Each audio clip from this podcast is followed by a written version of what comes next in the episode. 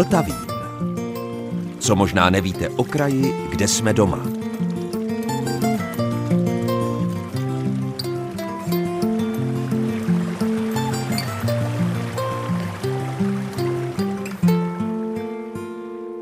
Posloucháte Český rozhlas České Budějovice, posloucháte Vltavín a dobrého dne i poslechu vám od mikrofonu přeje Zdeněk Zajíček. V následující necelé hodině našeho vysílání pro vás mám speciální vybranou lahůdku. Některé nahrávky, které jsem našel v našem rozhlasovém archivu, jsou totiž doslova jako víno – léty zrají. A protože sám dávám v červených odrůdách vína přednost takzvaným rezervám, tedy odrůdám, které musí nejméně dva roky zrát v sudu, a v bílých pak polosuchým vínům, vybral jsem nahrávky v tomto slova smyslu.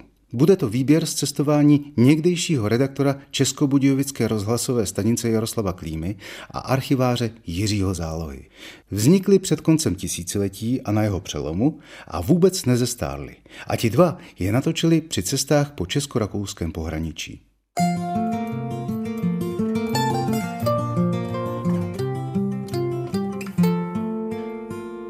První část archivních nahrávek Jaroslava Klímy a archiváře Jiřího Zálohy, kterou pro vás mám v následujících dvou stupech oddělených písničkou, je jejich cesta z nejjižnějšího místa České republiky, Vyšebrodského průsmyku, do Rakouska. A ejhle, první, na koho narazí, je český a nepomucký v rakouském Bad Leonfeldenu. S Jiřím Zálohou jsme na nejvyšším místě Vyšebrodského průsmyku. Kdysi tudy táhly karavany, vedle tudy zemská stezka. Dnes kolem projíždějí auta dost velkou rychlostí. V této chvíli je momentálně klid. Ale pane Záloho, my vlastně jsme na nejnižším místě těch našich pohraničních hor, když jsme na nejvyšším místě toho přechodu. Mně se přesně nepodařilo zjistit, kolik je tu nadmořská výška, ale tak zhruba kolem 800 metrů. Zamýšlel jsem se vlastně, čím tyhle ty průsmyky pro zemi českou byly dobré anebo špatné, než se dostaneme k tomu, o čem si tu chceme povídat. Každým průsmykem šla v minulých dobách zpravidla obchodní stezka. Obchod to byl vlastně život země, život státu a stát měl zájem, aby jednotlivé země mezi sebou obchodovaly a vyměňovaly si zboží. Ten obchod nebyl tak rychlý, jak bychom si představovali. Ta doprava byla vysloveně pomalá, byla na povozech. Já myslím, že bychom měli říci také, že vlastně to byla i stezka, kudy se dostávali i do sousední země králové. Jeden z českých králů se ovšem tímto průsmykem nedostával do sousední země moc rád. To bylo před 600 lety, kdy český král Václav IV. se ubíral touto cestou do zajetí na rakouském území na jednom hradě poblíž Lince. Takže ten jel přesně touto cestou. Dá se říci, že jel tuhle cestou, poněvadž prameny vykládají o tom, že jel přes Vyšší Brod a jiná cesta přes Vyšší Brod na ten hrad Wildberg nebyla než je tato. My se tady díváme na takovou zamženou jeho českou krajinou spod tohoto průsmyku vykukují pohraniční kopce, které se tak jako vynořují z mlhy. Je zcela jasné, že jsme vlastně na nejvyšším bodě a ta mlha tak jako protéká mezi těmi kopci, tak jako kdyby tady bylo dávné jezero. To v dávných dobách skutečně bylo. V pravěku byla řeka Vltava přímo spojena s Dunajem cestou, která dnes již dávno neexistuje. Pojedete-li někdy z Českého Krumlova do Vyššího Brodu, všimněte si, že na jednom úseku za Rožemberkem se řeka Vltava prudce otáčí směrem na sever. Je to téměř pravý úhel a tudy od někud tekl původní tok Vltavy směrem do rakouského území. Jak to tenkrát vypadalo, to pochopitelně nevíme, ale jistě nějakými otřesy země, vulkanickou činností nebo něčím podobným tento tok řeky byl zatarasen a řeka se obrátila jiným směrem, jaký má dnes. Této skutečnosti chtěli už v 18. století využít chytří lidé, kteří plánovali spojení řeky Vltavy s Dunajem právě z těchto míst. Zdálo se jim to být výhodné z toho důvodu, že by po vodní cestě, která je poměrně lacenější než doprava zboží po silnicích, se dovážela z rakouské solné komory do Čech sůl a dále na sever a že by se přispělo k velké výměně zboží, zejména průmyslového tehdejší doby, s Rakouskem, Horním Rakouskem, kde tento průmysl tenkrát nebyl. Těch nápadů, jak spojit řeku Vltavu s Dunajem, bylo spoustu, ale my se vlastně zastavíme jenom u dvou. Ten jeden je z roku 1760, to byl francouzský zeměměřič Lemaire, který byl autor hygrografické mapy a ten právě si myslel, že by ten kanál mohl vést tady Vyšebrodským průsmykem, ale ten tady nikdy nebyl. A pak to byl jakýsi Josef Walcher, profesor mechaniky ve Vídni, ten našel nejlacinější kanál za 5 milionů zlatých, ten to chtěl od Jáchymovského mlína pod Vyšším Brodem až tedy k Dunaji do Lince. No a pak už je tady jeden nápad, který je vlastně vám převelice dobře znám a to byl nápad autora Schwarzenberského kanálu Josefa Rosenauera. Rosenauer odvedl vody od Vltavy směrem do Dunaje, to je velice známá věc, že ovšem tam se jenom dalo plavit dříví. Ta cesta byla zadarmo, abych tak řekl. K tomu nápadu z 18. století, jak dopravovat zboží po lodích, se vrátili v minulém století opět chytří lidi, kteří velmi konkrétně si narýsovali trasu budoucího možného kanálu, který by vedl právě od toho ohobí Vltavy o Rožumberka směrem do Rakouska. E, kanál se tam měl na rakouském území napojovat na dvě řeky, nebo respektive na dva potoky a u jejich vyústění měla ta doprava přecházet na řeku Dunaj. Ale to ještě není všechno. Přesně před 100 lety se zabýval kdosi myšlenkou spojit toto území rovněž umělým vodním kanálem, ale který nevycházel od Vyššího Brodu, ale z kaplického území. Tento plán, podobně jako všechny ostatní, stroskotali nejenom na možnosti technického provedení projektu, ale zejména na penězích, jak je tomu často i dnes, že chytré projekty končí právě u nedostatku peněz. Já bych se ještě vrátil k tomu projektu francouzského hydrografa toho Luméra, který si myslel, že by se tady někde u Vyššího Brodu měla udělat přehrada. A když se dnes podíváme na kotu hladiny Lipna, dneska ta přehrada je, má 725 metrů a my jsme ve výšce asi tak 780, takže vlastně takový dobrý stavitel jako Rosenauer by sem ty lodě vlastně přivedl téměř po vrstevnici s malým množstvím zdymadel. Takže oni vlastně ti staří geografové a projektanti nebyli hloupí.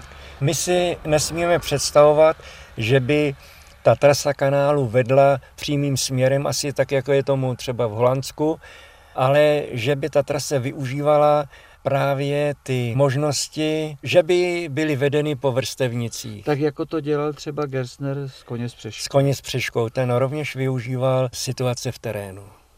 Takže vlastně Vyšebrodský průsmyk ještě možná někdy ožije houkáním lodí. Ožije, ale pochybuji, že to bude houkání lodí zatím a snad i do budoucnosti se musíme spokojit s houkáním aut.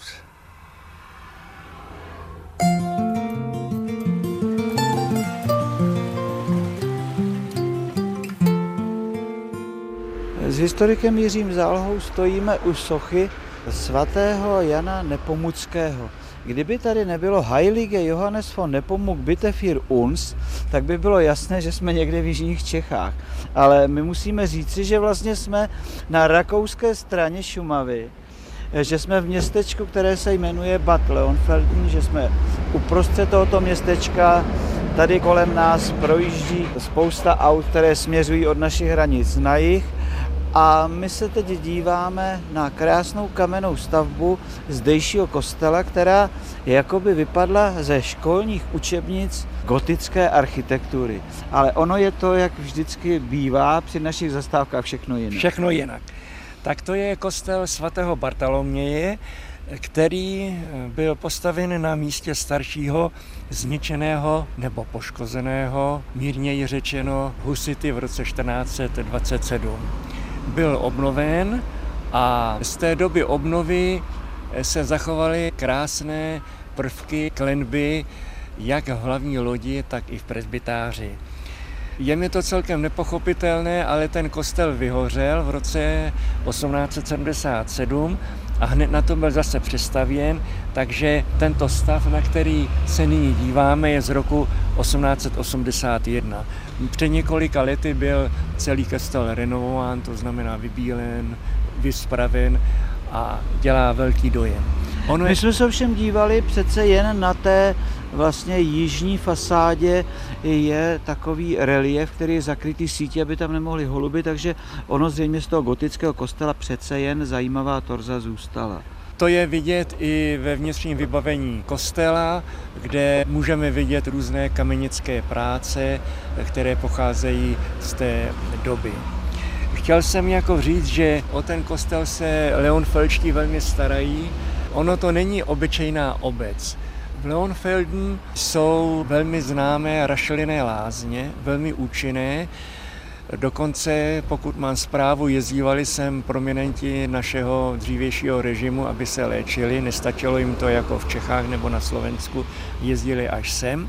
A země rakouská pochopila význam této aktivity a postarala se o to na žádost místních lidí, že městečko bylo přejmenováno z dosavadního Leonfelden na Bad Leonfelden, čili lázně Leonfelden.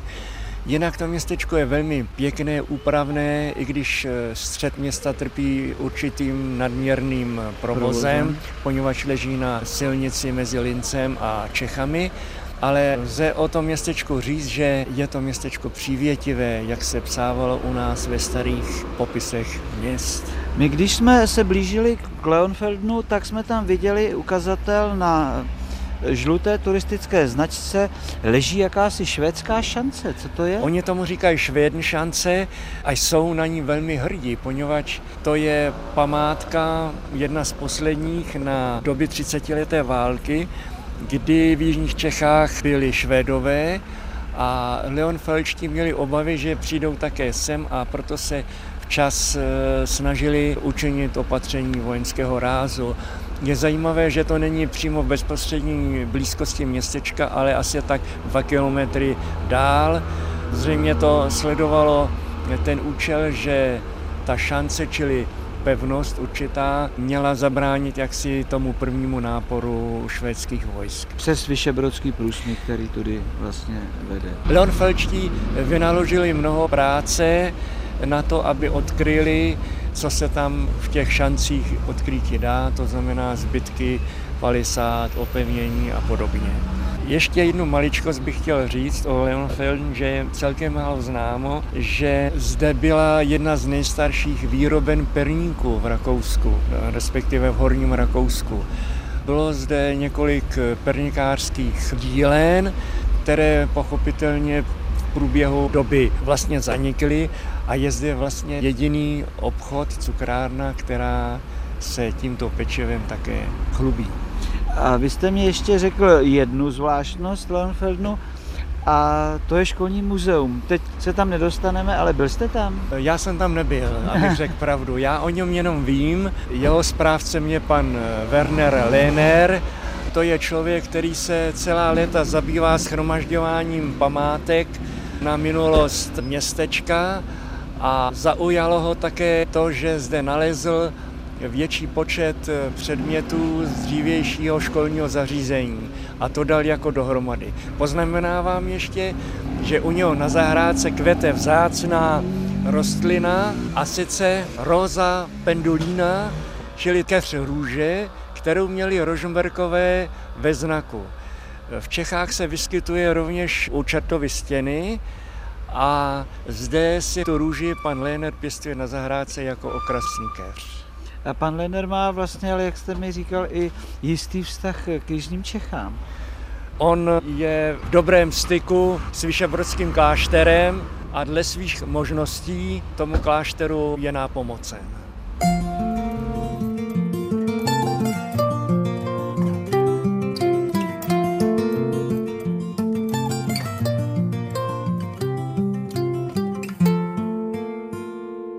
Posloucháte Český rozhlas České Budějovice a když tak sám poslouchám ty archivní nahrávky Jaroslava Klímy a archiváře Jiřího Zálohy, nahrávky, které jsou skoro čtvrt století staré, napadá mě, že skutečně nezestárly a že kdybych na jejich věk neupozornil, tak by vás to možná ani nenapadlo. Včetně toho, že ani jeden z jejich aktérů už není mezi živými. Teď se vydáme na další putování. První část nás zavedla přes hraniční přechod ve Studánkách do rakouského Bad Leonfeldenu. Byly doby, kdy tu sice vedla zemská hranice, přesněji hranice království, ale ta byla spíše teoretická, protože jinak jsme byli jedním státním útvarem. V následujících dvou nahrávkách z rozhlasového archivu se ti dva vydali do nedalekého Hazlachu a také připomenou mnoho společného s českými zeměmi, jednak Rožumberky a jednak Jana Rozenauera, projektanta Schwarzenberského kanálu. Zvony z hornorakouského Hazlachu by mohly být slyšet až do Čech. Každopádně, když se rozezní zvonkohra ze staré haslašské obrané věže a zároveň zvonice, která každého návštěvníka musí upoutat i nádhernými ochozy nahoře, tak je to jistě slavnostní chvíle.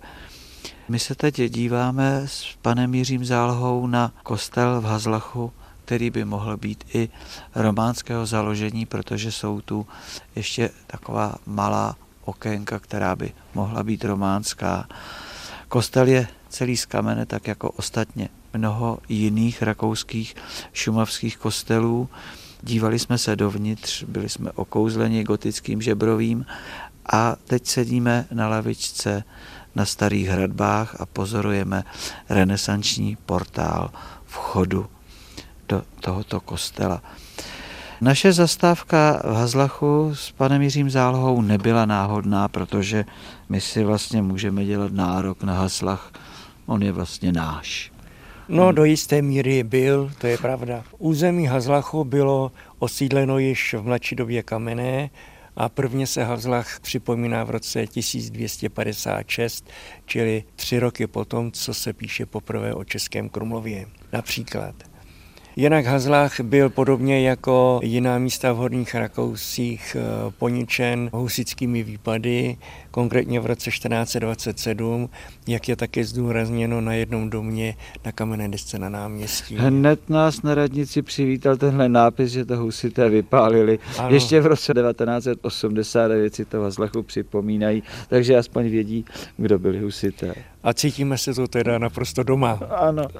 V minulých dobách eh, proslul Hazlach jako středisko tkalců a tu dobu připomíná ještě muzeum tkalcovství, které se zde dá navštívit. My jsme ovšem se zastavili v Hazlachu také proto, že hazlaští píší, že mají v městském znaku a hrdě se k tomu hlásí pětilistou růži pánů z Rožmberka, takže tohle byl, budu-li mluvit za Rožmberky, náš majetek. Ano, Hazlach byl majetkem pánů z Rožemberka. Sice ne přímým, měli to jako léno, ale možno říci, že byl spravován z Českého Krumlova a písemnosti, které pojednávají o této zprávě, jsou psány v českém jazyku. Příkladem toho je urbář z roku 1599. Hazlach byl kdysi samostatným rožemberským statkem, a o tom, že patřil vlastně do Čech, nikoli v územně, ale zprávou, už toho mnoho obyvatel ve městečku neví.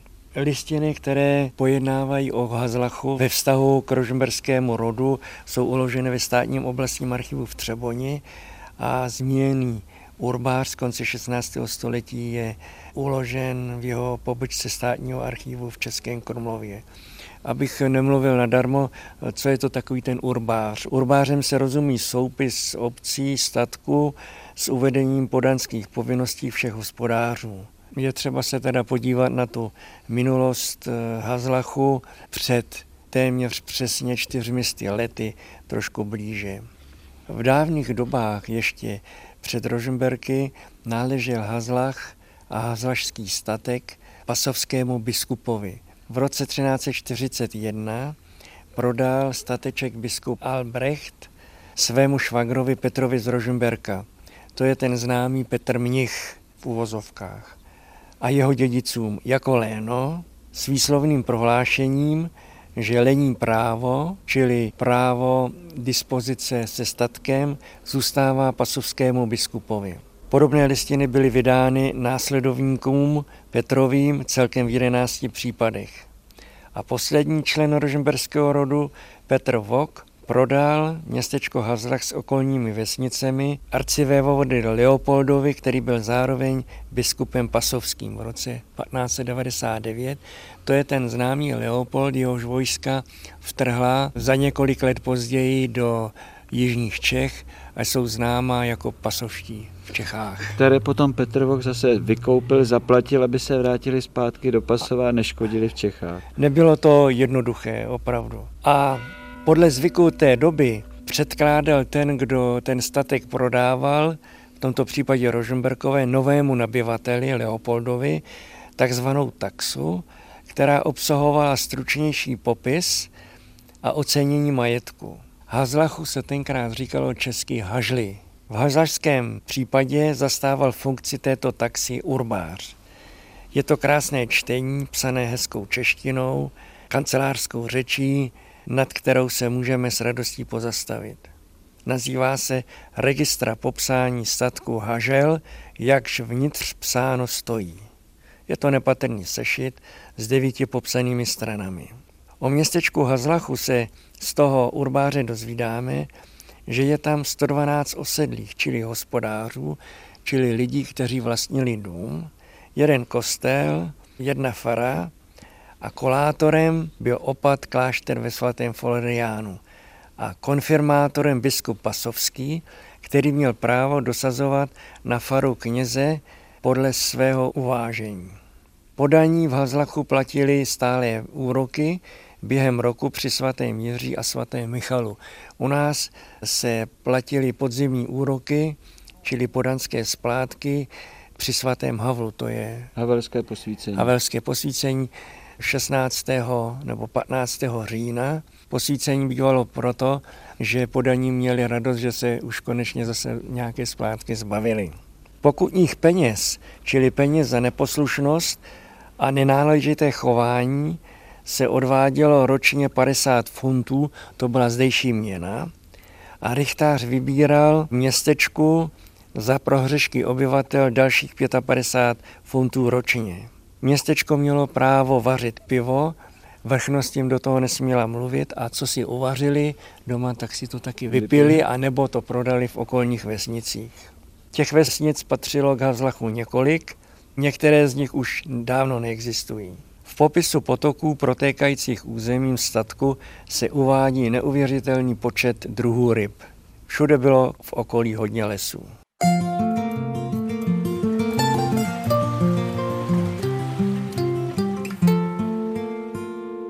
Je to tady pohoda 20. století. Kolem řeky projíždějí auta na dva směry. Na břehu kvete tužebník, vrbovka, občas šplouchne voda a je to překrásný soutok. Tenhle obrázek by se mohl najít kdekoliv v jižních Čechách, ale my s panem Jiřím Zálohou sedíme u soutoku dvou šumavských řek, dvou šumavských řek, které ovšem tečou Rakouskem, horním Rakouskem do Dunaje. Tady na cípu před soutokem řek jsou takové tři velké žulové balvany.